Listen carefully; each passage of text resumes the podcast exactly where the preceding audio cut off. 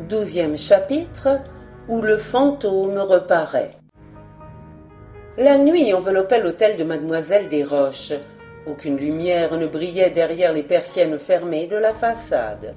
Aucun bruit ne s'élevait, sauf le roulement sourd et vite éteint de voitures lointaines. Seules deux fenêtres qui donnaient sur le jardin, dont les arbres confondaient leur frondaison avec les ténèbres de la nuit, étaient éclairées l'une au premier étage, celle de la chambre de Simone, l'autre au rez-de-chaussée, celle du salon où, à travers le tulle léger des rideaux, on apercevait les silhouettes d'Elsa Bergen et de Maurice de Thouars. Ceux-ci venaient seulement de quitter Simone, qui, après une très mauvaise journée, s'était enfin assoupi. Maurice de Thouars semblait particulièrement nerveux, agité. Un geste d'impatience lui échappa, et il grommela avec un accent de colère qu'il contenait avec peine. C'est trop, je n'en puis plus. Monsieur de Thouars, reprenait la Scandinave avec calme. Voulez-vous me permettre de vous donner un conseil Le bellâtre s'arrêta et eut un léger haussement d'épaules. Mademoiselle Bergen poursuivait. Si vous voulez atteindre le but que vous vous proposez, il faut vous armer de patience. Croyez-vous que je n'en ai pas? Jusqu'à ce jour, vous avez été raisonnable. Eh bien, continuez. Je suis à bout. Faites appel à votre sang-froid. J'ai l'intime conviction qu'un jour ou l'autre, jour peut-être plus rapproché que vous ne le pensez, Simone ne manquera pas d'établir un parallèle entre celui qui lui a refusé de partager sa vie et celui qui s'est fait son véritable esclave. Son esclave, répétait Maurice de Thouars. Vous avez dit le mot. Et complétait Elsa Bergen, je ne doute pas que la comparaison ne soit tout à votre avantage. Voilà pourquoi je vous dis patience. Continuez à vous montrer envers elle celui que vous avez été jusqu'à ce jour. La confiance qu'elle vous témoigne n'est-elle pas faite pour justifier vos espérances? Je voudrais être plus vieux de quelques jours, fit monsieur de Thouars d'un air sombre. Minuit sonnait un cartel suspendu à la muraille. Mademoiselle Bergen appuya sur le bouton d'une sonnerie électrique. Presque aussitôt, Juliette, la femme de chambre, apparut. Allez donc voir si mademoiselle n'a besoin de rien, fit la dame de compagnie. Juliette répliquait. Tout à l'heure, mademoiselle a pris sa tasse de camomille avec ses gouttes. Elle m'a dit qu'elle voulait dormir, et elle m'a recommandé de ne pas la déranger. Allez, vous dis-je, ordonnait mademoiselle Bergen avec autorité. La femme de chambre obéit. Après avoir gravi l'escalier, elle s'en fut entrebâiller doucement la porte de mademoiselle Desroches et jeta un regard dans la chambre discrètement éclairée par la lueur d'une veilleuse. Simone, étendue sur son lit, dormait profondément. Au même moment, une scène étrange se déroulait dans le jardin de l'hôtel. Surgissant d'un bosquet, une ombre se glissait derrière les arbres, et cette ombre était le fantôme du Louvre. Drapé dans son suaire noir, coiffé de son capuchon sans paraître nullement inquiété par les lumières qui continuaient à briller à l'intérieur de la maison, il se dirigea sans hésitation vers la fenêtre du boudoir qui était restée entr'ouverte, l'ouvrit avec précaution, et, sans provoquer le moindre bruit, avec une souplesse toute féline, il s'introduisit à l'intérieur de la pièce, Démasquant le volet d'une lanterne qu'il tenait à la main, il s'approcha, à pas de loup, du secrétaire dans lequel mademoiselle Desroches avait enfoui la correspondance de Jacques, introduisit dans la serrure un crochet de forme bizarre, le tourna et le retourna à plusieurs reprises, sans faire entendre le moindre grincement. Au bout de quelques secondes, le bâton cédait.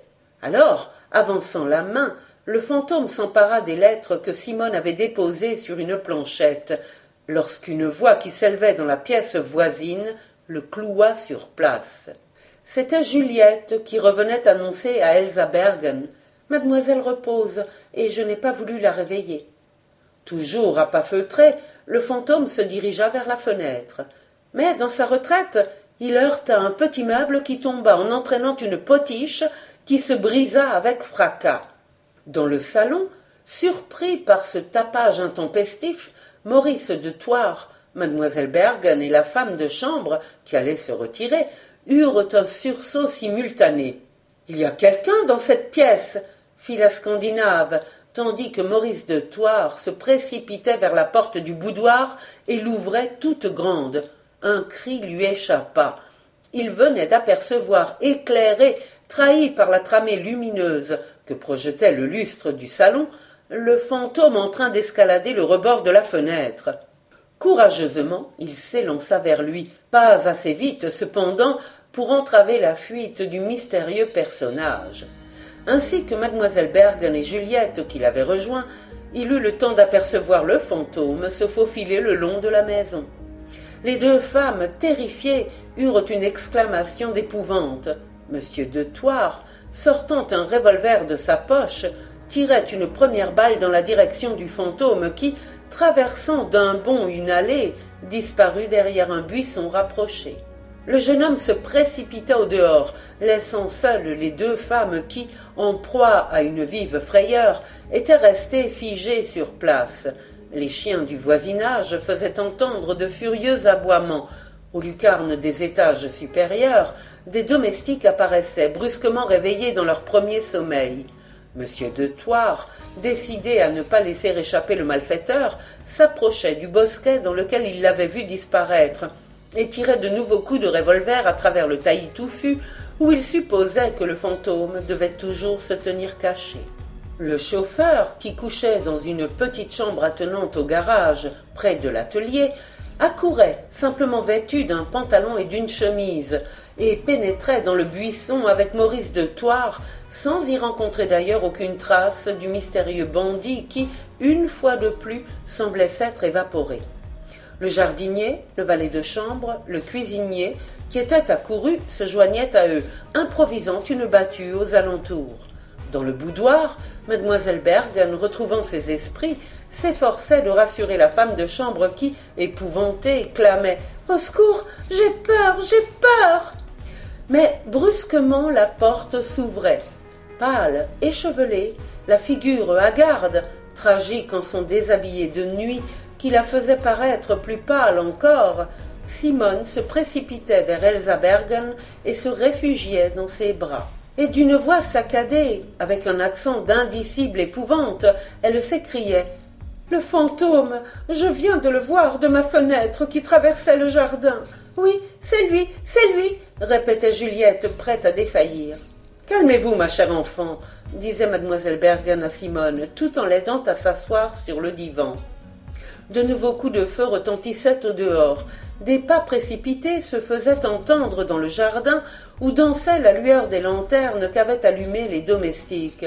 Les aboiements des chiens redoublaient, dominant par instant la voix de Maurice de Thouars qui ordonnait Pierre, cherchez là-bas, près du mur. Vous, Louis, regardez dans les arbres. Albert, allez voir si la petite porte est ouverte.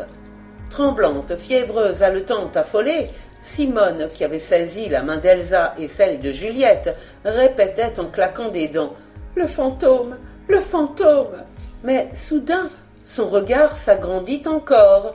Il venait de se poser sur le secrétaire. D'un seul mouvement, Simone se leva et avant qu'Elsa Berg n'ait pu la retenir, elle se dirigea vers le meuble qui était resté entr'ouvert. Elle se pencha, chercha et s'écria Les lettres de Jacques on a volé les lettres de Jacques. La demoiselle de compagnie et la femme de chambre la reçurent dans leurs bras. Sa tête se renversa en arrière, ses lèvres s'entr'ouvrirent pour exhaler une plainte, un sanglot. Maurice de Thouars reparaissait, son revolver à la main. Derrière lui se profilaient les silhouettes du chauffeur et du gardien. Simone s'écria-t-il avec angoisse. Il allait s'élancer, mais d'un geste, mademoiselle Bergen le retint. Et le fantôme? demanda-t-elle, tandis que, figée de peur, la femme de chambre n'osait faire un mouvement. Gravement, monsieur de Thouars répondit Il a disparu.